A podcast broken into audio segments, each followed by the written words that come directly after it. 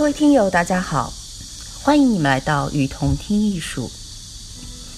在这里，我们介绍国内外艺术机构、艺术家，分享关于艺术的文章，让你用听的方式，更多的了解艺术。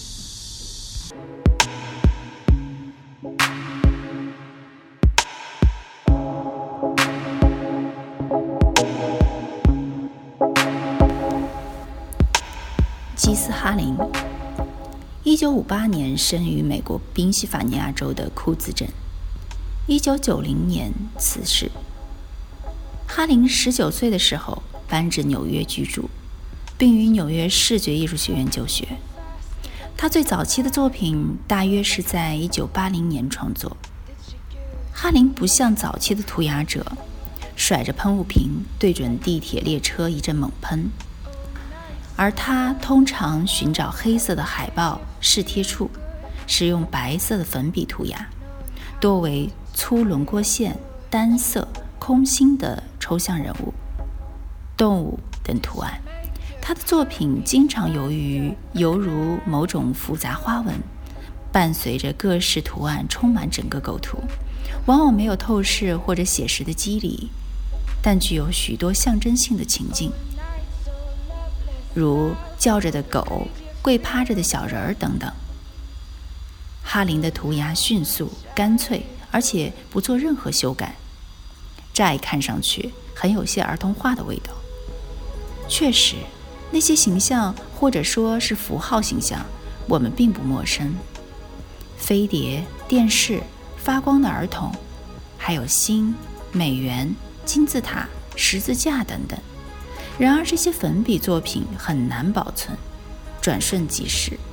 当他进行商业创作时，就用墨汁或魔幻记号笔画在纸、木板、玻璃缸或者帆布上。画中的颜色最初为三原色，后来虽有增加，但仍然为基本颜色。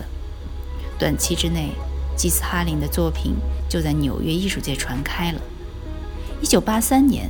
美国哥伦比亚电视台采访他在地铁站涂鸦，以及被逮捕的现场状况，使得他一夕间家喻户晓。随后，在不断的展览与创作下，以涂鸦画家之姿进入了博物馆，作品价钱水涨船高。除此之外，他还受邀进行许多博物馆的行动绘画创作。一九八五年。法国国立当代美术馆以及荷兰国立美术馆为他举办了专题展。1986年，他在纽约苏活区开了一家贩卖自己作品的杂货店，名为 Pop Shop。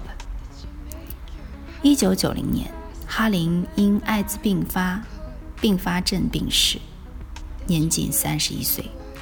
他的画作成为20世纪醒目的视觉艺术代表之一。他的雕塑也是多种多样，从纸糊到玻璃纤维都有。另外，他还设计了大量的海报，也涉足表演艺术的领域。肯尼·沙尔夫，一九五八年出生于洛杉矶，在纽约视觉艺术学校学习过，跟巴斯奎特。等狂放不羁的涂鸦者不同，沙尔夫跟传统的联系要紧密得多。沙尔夫并不单纯，他不仅采用大众传播媒介中的时髦题材，而且还从过去的艺术传统中吸取养分。沙尔夫的画中有一种神秘的童话般的诗意，令我们想到二十世纪初的原始主义画家亨利·卢梭。沙尔夫又创造出了一种被大众戏称为“变形虫”的彩色卡通形象。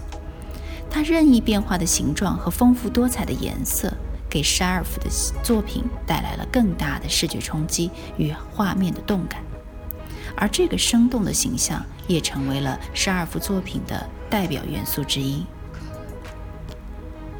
对于肯尼·沙尔夫来说，涂鸦艺术也许是将童年的情怀延伸进入成人世界的最好方式，但是与此同时，沙尔夫也将现代艺术的理念融入其中。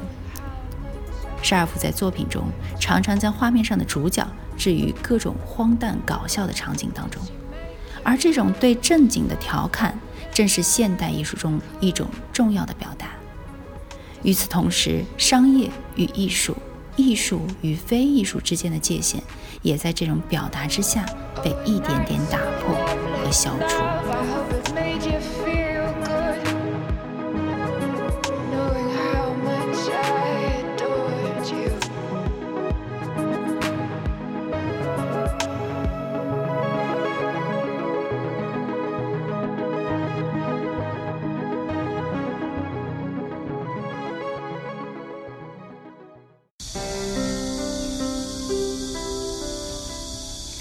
感谢您的收听，欢迎大家多提宝贵意见，并且来我们“与同听艺术”同名的微信和微博留言哦。